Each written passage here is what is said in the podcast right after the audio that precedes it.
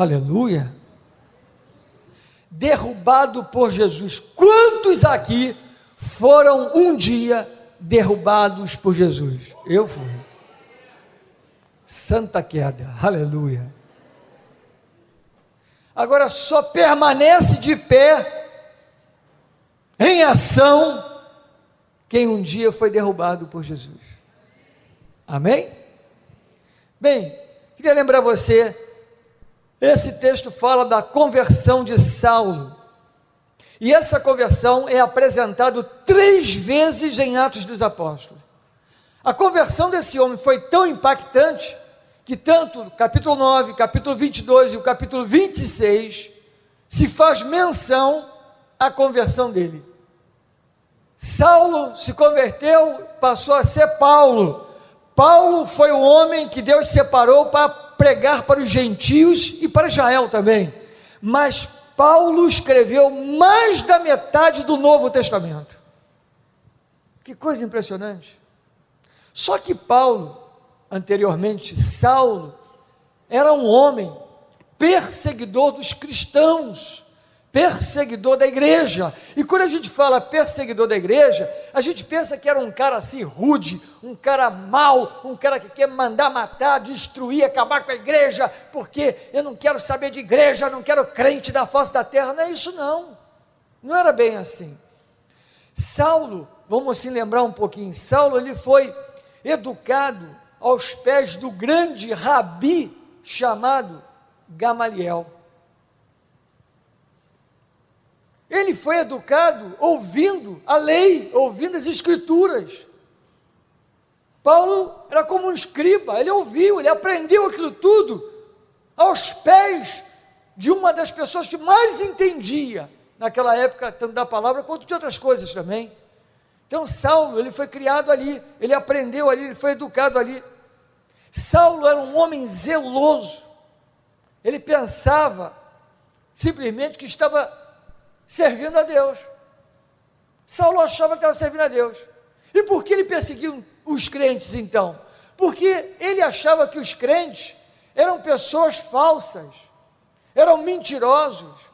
Porque naquele momento que a igreja começou a acontecer, que a igreja surgiu, a igreja surgiu poderosa. Os crentes começaram a pregar, os discípulos pregando, milagres acontecendo, curas maravilhosas acontecendo, sinais e prodígios, e Paulo, quando ouviu falar isso, perdão, Saulo, quando ouviu falar nisso, ele falou: peraí, que negócio é esse? Como é que esses caras estão falando de que Jesus está vivo?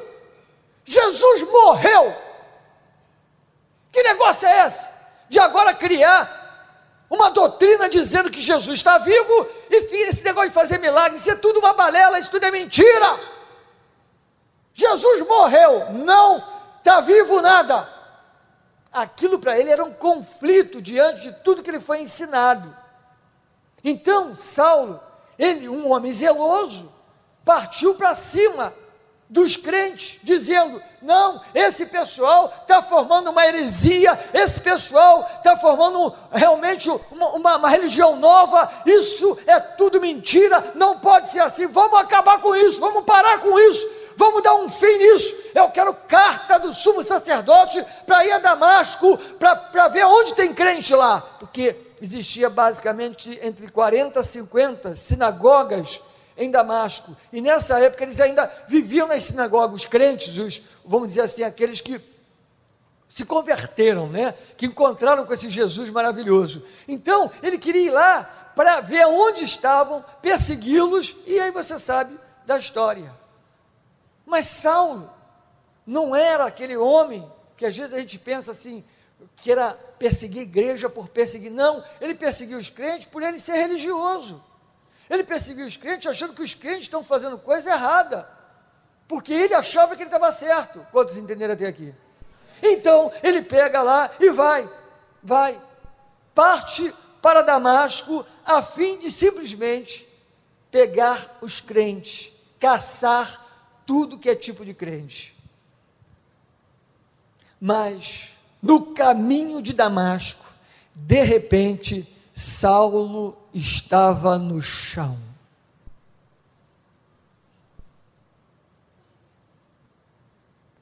Deus o derrubou. Saulo estava no chão.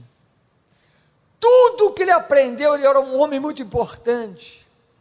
Toda a sua educação, inteligência, sabedoria humana, poliglota, um homem sábio, humanamente falando, tudo caiu no chão.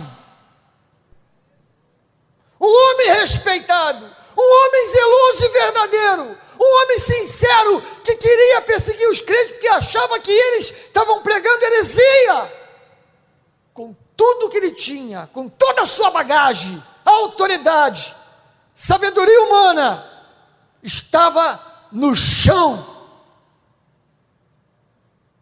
Uma luz ao meio-dia, uma luz mais forte que o sol,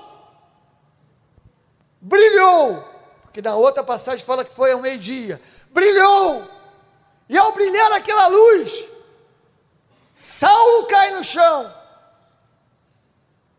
E quando ele cai, a primeira coisa que ele fala, quem lembra? Qual foi a primeira coisa que ele falou depois de cair no chão? Isso. Quem és tu, Senhor? Aleluia. Ele podia dizer: Quem és? O que, que, é isso? O que, que me aconteceu?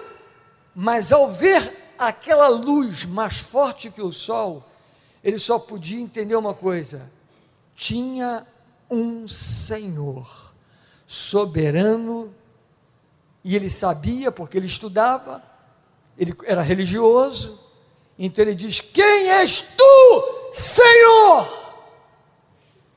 Jesus diz para ele: Eu sou Jesus a quem tu persegues. Saulo está no chão, derrubado por Jesus, e Jesus agora simplesmente está mostrando a ele que não está morto, mas está. Mudou tudo.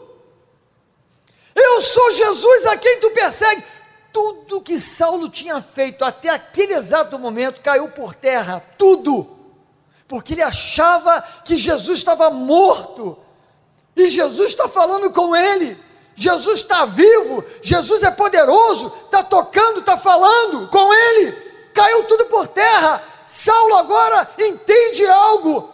Eu estou perseguindo os caras que estão dizendo que ele está vivo, e ele está vivo, ele falou comigo, eu vi a sua glória, eu vi o seu poder, ele está vivo. Saulo, ali, naquele momento, pôde compreender que tudo que ele fazia, fazia com sinceridade, mas não era plena verdade.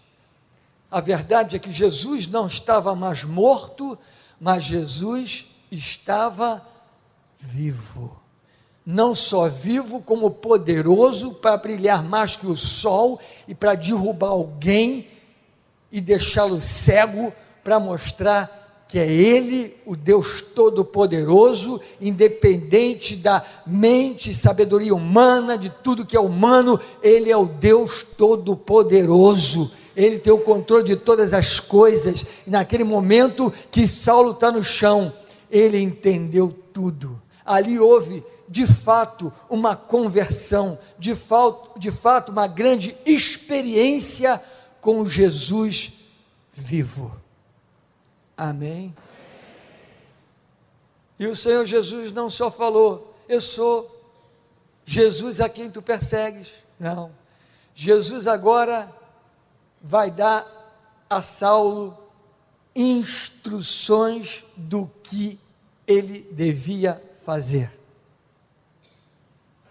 Primeira instrução que o Senhor dá a Saulo no versículo 6. O Senhor diz: Levanta-te e entra na cidade.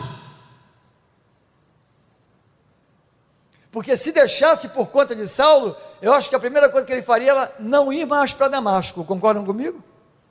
Hein? Imagina, o cara está indo para Damasco para prender os crentes porque ele acha que eles estão pregando uma mentira, que Jesus morreu, estão dizendo que ele está vivo. E aí agora ele vê que Jesus está vivo. O que, que ele vai fazer? Estou fora. Que Damasco seja abençoado para chega. Não. Pô, se eu nem cheguei em Damasco, já aconteceu isso, imagina se eu chegar lá. Não é? Ele, naturalmente falando, aconteceria isso, mas Jesus disse para ele: levanta-te e entra na cidade. Levanta-te e entra na cidade. A primeira instrução viria da cidade. A primeira tarefa para Paulo está dentro da cidade. E o que é de tão importante que está na cidade? A igreja de Jesus. Ouça hoje que é uma palavra simples, mas poderosa para este tempo que estamos vivendo. Se você quer ver os maiores milagres da sua vida, entenda também os princípios pelos quais Deus nos leva a chegarmos a ser igreja poderosa do Senhor. Os princípios estão aqui. Entra na cidade. Por que entrar na cidade? Querido, o que estava na cidade era a igreja que ele perseguia. Os discípulos, os cristãos que Saulo perseguia, estavam na cidade. E ele diz: entra na cidade. Lá estão os cristãos. Aí ele diz assim: onde te dirão o que convém fazer. Onde te dirão o que convém fazer. Irmãos, Saulo sabia o que fazer, sim ou não? Hein? Sabia. Saulo sabia o que fazer? Ele não pegou autorização com o sumo sacerdote? O que, que ele foi fazer lá? Caçar os crentes para prendê-los. Ele sabia o que fazer. Agora, ele não sabe mais nada. Pelo contrário, ele tem que ir na cidade, porque lá na cidade está a igreja que ele estava perseguindo e a própria igreja são os próprios crentes que vão dizer a ele o que ele tem que fazer. Olha como a coisa mudou. Ele agora é um Saulo cego. Ele agora é um Saulo que precisa ser guiado pela mão. Alguém tem que ajudá-lo, alguém tem que guiá-lo, porque ele, ele não sabe para onde vai. Mas assim era a vida dele. Saulo era um cego espiritual.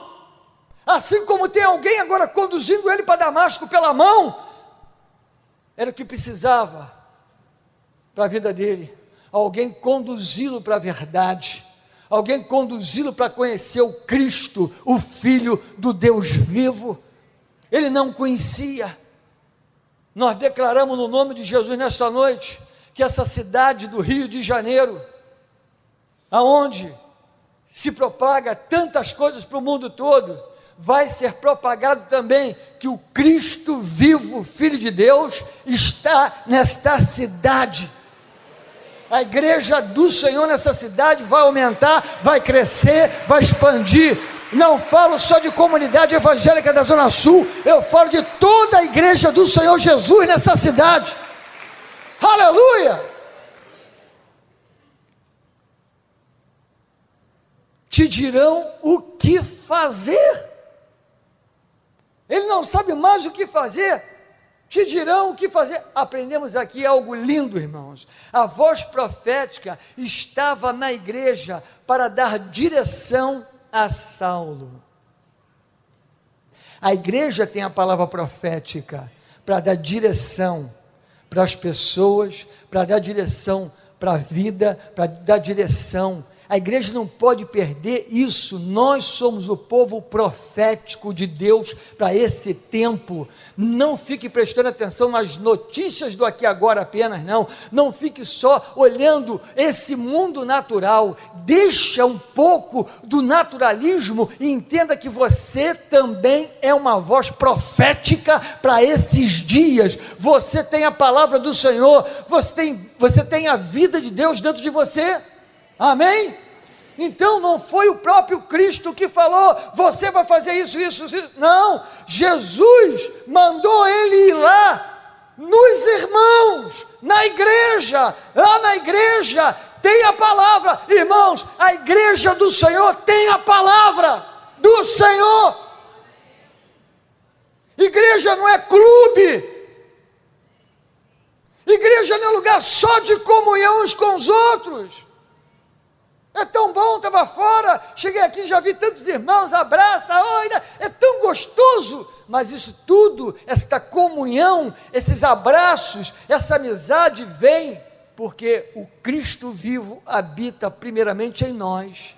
Nós não vivemos apenas por causa do, da, da coinonia, da comunhão. Nós vivemos acima de tudo porque o Cristo mudou a nossa vida. Por isso estamos aqui hoje nessa ceia para declarar isso. Obrigado, Senhor, que o teu poder mudou a minha vida. Amém, irmãos? Por isso Jesus está dizendo: vai lá, porque eles têm o que falar para você. A igreja tem o que dizer para esse tempo. Amém?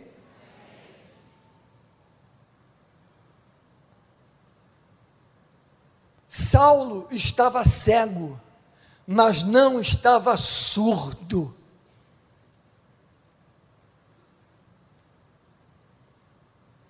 Você pode perder tudo na vida, tudo, você pode perder tudo, mas se estiver com um coração pronto para ouvir, a sua vida vai ser levantada.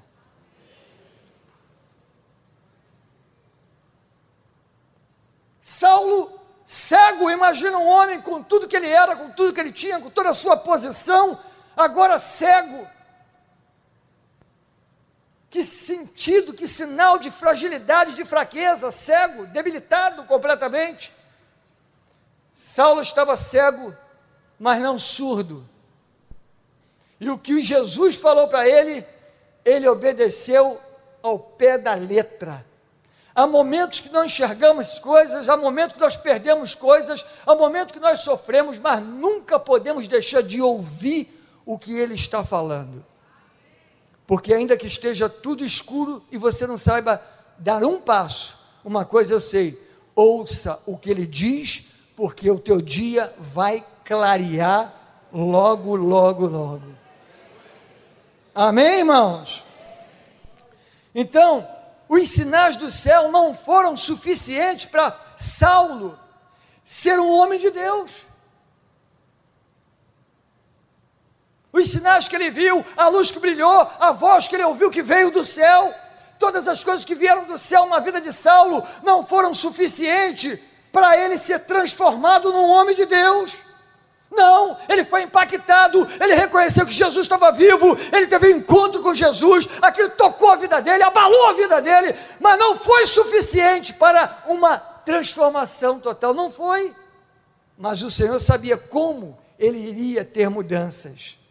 Foi necessário ouvir os irmãos.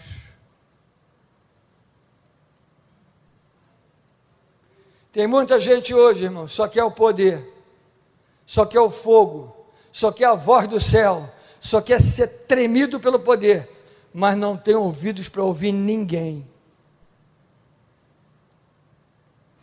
A pior dificuldade do homem para mudar é não ouvir. Erro todo mundo tem, defeito todos nós temos. A maior ignorância é quando você vê o seu defeito e você não tem habilidade para se deixar mudar. Isso é a maior ignorância que existe. Porque defeito e problema todos nós temos. Agora, é uma bênção viver com Deus, porque cada dia Deus usa situações para nos corrigir, para corrigir a nossa rota, para mudar a nossa vida, e isso é uma bênção. E o próprio Jesus, ao se revelar para Saulo, dá a ele indicação de como ele iria mudar. E a indicação foi o que? Procure os irmãos. Não bastava aquela experiência, não bastava aquela conversão, aquela experiência extraordinária no caminho de Damasco. Os irmãos agora da igreja que trariam o crescimento para Saul.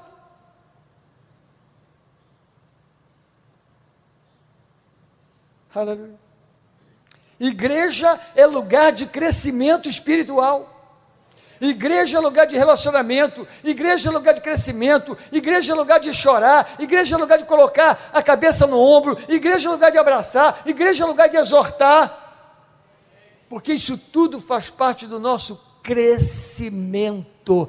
Nós estamos em crescimento, nós estamos em ascendência dia após dia, e o Senhor que habita na igreja faz algo que é lindo, faz algo importante, é nós dependermos uns dos outros. Saulo, o grande homem, agora está dependendo de irmãos, está dependendo da igreja, está dependendo de crente. Mas a igreja e os irmãos não podiam imaginar que um dia eles dependeriam de Saulo, que depois passou a ser Paulo. Um depende do outro. Saulo está dependendo deles. Mas um dia, Saulo, agora como Paulo, grande apóstolo Paulo, está orientando a igreja de Jesus. Talvez você está aqui sentado com um mês de convertido, três semanas, não sei. Talvez você hoje vai entregar a tua vida para Jesus hoje, quem sabe? E alguém vai olhar para você e vai dizer: É, novo convertidinho, hein? Vai tomar muito leitinho. E quem sabe daqui a cinco anos você vai estar ajudando esse que um dia falou isso para você. Porque o Evangelho é dinâmico, é crescimento, é maturidade nós não paramos, nós não ficamos estagnados. Vida de estagnação não pertence a nós, filhos de Deus. A igreja foi chamada para ser erguida dia por dia, para galgar passos longos, passos maiores, uma vida próspera e abençoada, em crescimento. Amém, irmãos? Glória a Deus. Nós precisamos valorizar o que Jesus está valorizando. O que, que Jesus está valorizando? A igreja. Jesus está valorizando o corpo de Cristo. Tem muita gente que não depende de igreja. Tem muita gente que basta ligar a televisão e ver alguns programas evangélicos e vai numa igreja ou outra quando sente do Espírito. Eu não sei que Espírito. O Espírito Santo não é. Porque o Espírito Santo não pode trabalhar numa pessoa que pula, pula, pula, pula, pula.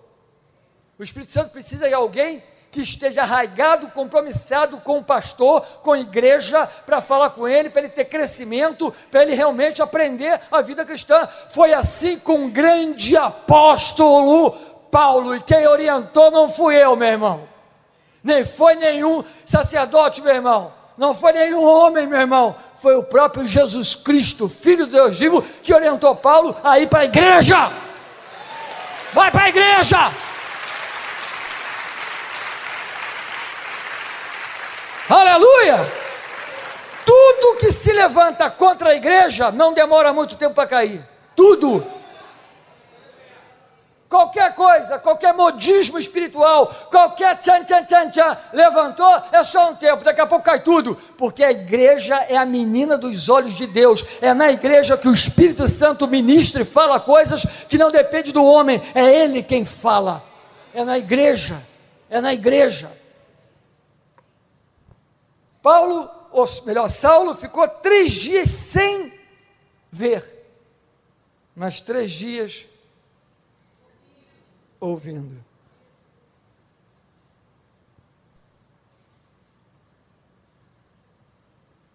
Não via, mas ouvia.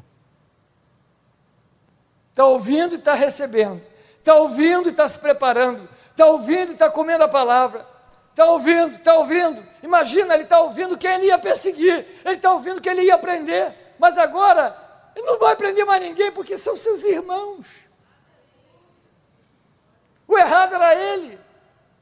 Saulo agora está ouvindo, mas no versículo 10 acontece uma outra coisa que nós aprendemos aqui, uma lição. Versículo 10 diz que Deus vai e fala com Ananias. Ananias, você vai lá na rua chamada direita, na casa de Judas, tem lá o tal de Saulo, que está cego, e você vai meter a mão na cabeça dele e vai orar por ele. Sabe o que aconteceu, irmão? Versículo 13. Ananias, porém, respondeu: Senhor, de muitos tenho ouvido a respeito desse homem, quantos males tem feito aos teus santos em Jerusalém. Ele está argumentando com Deus, irmãos. Ele está tentando lembrar a Deus quem é Saulo. Espera aí, que é isso? O senhor, tá, o senhor não está lembrando, esse homem está prendendo todo mundo. Eu vou lá e ó. Não, espera aí, Senhor. O cara já provocou lá em Jerusalém um reboliço tremendo, uma porção de gente foi presa, ó, Estevão foi morto, cadê ele? É, pera aí, vamos comer, pera aí, Deus. Mas Deus deu a dica, irmãos. A primeira coisa que Deus fala para Ananias, no versículo 11, ele diz assim: procura por Saulo, apelidado por Tasso, pois ele está orando. Deus já deu a dica para Ananias, o cara está orando. Mas Ananias não creu. E Ananias retruca aí com Deus aquela coisa toda. Aí Deus diz para ele então no versículo 15: Mas o Senhor lhe disse: Vai, porque este é para mim instrumento escolhido Aleluia! Deus tem que abrir o verbo, tem que abrir o coração para Ananias entender o plano. Vai, Ananias! Porque ele é um instrumento para mim. Ananias pode dizer: é instrumento para ti, mas eu que tenho que ir? tu és o Deus que opera tudo em todos, e eu que tenho que ir lá orar. Espera aí, Deus, eu estou cheio de medo. Esse cara vai me pegar. Vocês entendem? Saulo era um instrumento escolhido de Deus, mas Deus precisava de um Ananias para orar por Saulo. Valorize o que Deus te pede. Valorize quando você ora com alguém. Valorize quando você fala de Jesus. Valorize quando alguém levanta uma mão entregando a vida para Jesus, ainda que seja uma vida. Valorize, celebre o Senhor. Fala, Deus, obrigado, porque essa noite houve conversão nesse lugar. Valorize. Aleluia. Não vamos, não vamos nos tornar, sabe, irmãos, pessoas comuns nós estamos no culto, glória a Deus, e aí pessoas se convertem, outra é curada, e a gente está lá, é legal. E meu irmão, é, 28 aceitou Jesus. É, isso, isso é sempre assim, né? aleluia. Não, não, não vamos nos acostumar a ouvir palavras, não. Vamos comer a palavra, vamos viver a palavra, vamos pregar a palavra, vamos orar por pessoas. Ananias, era um homem comum. Deus diz para ele: vai lá e ora por Saulo. Os dons espirituais estavam aonde? Na igreja. Por que, que Deus não curou Saulo? Jesus não colocou Saulo cego? Ele mesmo, então que vai e cure. Mas não foi ele que curou? Não foi Jesus que curou? Sim ou não? Não é Deus que cura? Sim. Mas Deus cura? Sim mas Deus usa instrumentos para a cura. Por isso Deus está, por isso Jesus está falando, Ele é um instrumento para mim, vai ser instrumento para mim. Em outras palavras, Jesus quer dizer, como você é um instrumento, Ananias, na minha mão, Ele também vai ser. Aquela luz e aquela voz que foram algo sobrenatural, mas agora Deus usa a mão de um homem aquela luz, aquela glória, aquela voz sobrenatural, aleluia. Mas agora, Deus não usa a sua glória, Deus não usa nenhuma voz do céu, Deus usa o servozinho dele chamado Ananias. A mão de Ananias agora se estende a Saulo para trazer para Saulo o que ele precisava enxergar.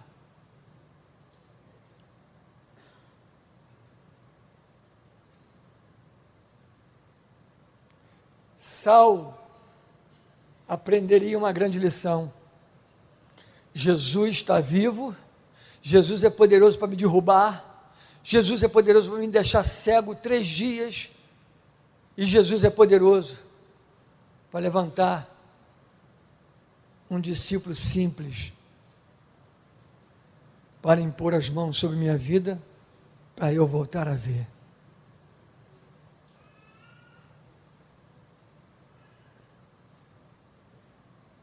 Deus usou a vida de Ananias.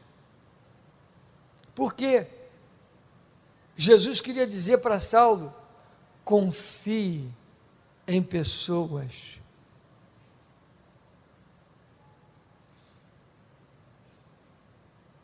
Confie no seu próximo. Confie no seu irmão.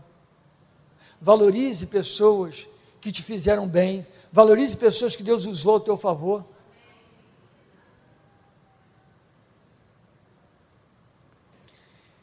E aqui, Saulo, melhor, Ananias ora por Saulo, e a Bíblia diz que Saulo tornou a ver. Depois de três dias sem enxergar, quando ele abre os olhos, qual foi a primeira pessoa que ele viu? Um crente. Quem ele perseguia. Foi quem ele perseguia que foi um instrumento do Deus poderoso para trazer cura para ele. Que quebrantamento, hein, irmãos? Hein? Que quebrantamento. Agora, Saulo, ele voltou não só a ver, mas a enxergar.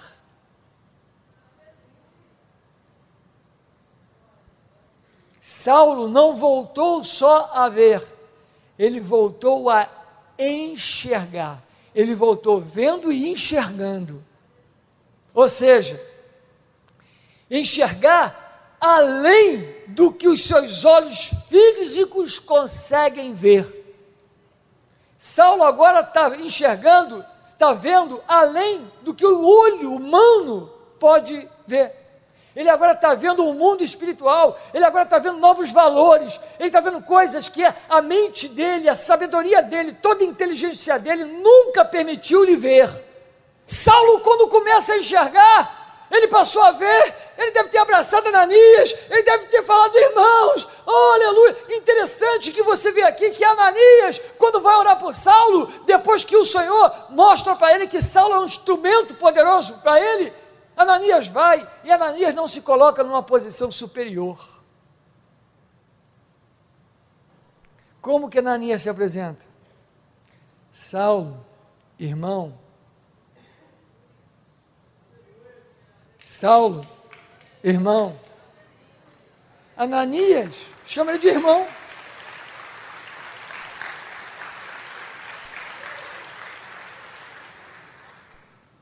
Aleluia!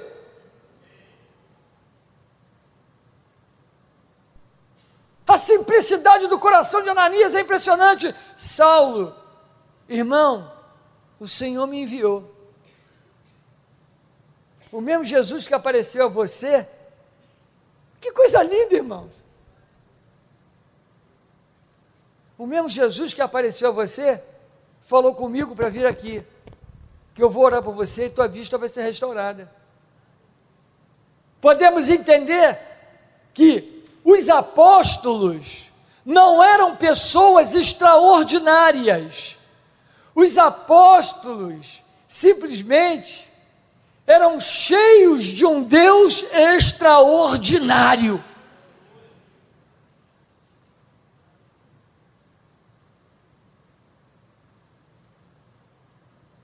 Esse é o exemplo que fica. Eu convido você a fazer três coisas. Primeiro, valorize o corpo de Cristo. Valorize o corpo de Cristo. Valorize a igreja que você está. Segunda coisa, valorize pessoas que acrescentam na tua vida. Honre essas pessoas. Valorize. Não pense que é obrigação, irmão, acrescentar na tua vida. Não, valorize. Valorize aquele aperto de mão que você recebeu na entrada. Valorize aquela pessoa que saiu do lugar dela e falou assim: querido, desculpa, eu senti um peso, quero orar por você. E aquela oração fez mudanças na sua vida. Não esqueça disso, não. Valorize pessoas que acrescentaram na sua vida. Terceira e última, reavive o dom de Deus que há em ti. Sabe quem falou isso? O grande apóstolo Paulo. Reaviveis o dom de Deus que há em ti. Vamos colocar esses princípios na nossa vida. Não só vamos valorizar o corpo de Cristo, valorizar pessoas que acrescentam, mas vamos também reavivar o dom de Deus. Deus quer te usar, Deus quer fazer de você um instrumento também na mão dele. Você pode fazer coisas que vão ficar na história para a glória do nome do Senhor na sua vida.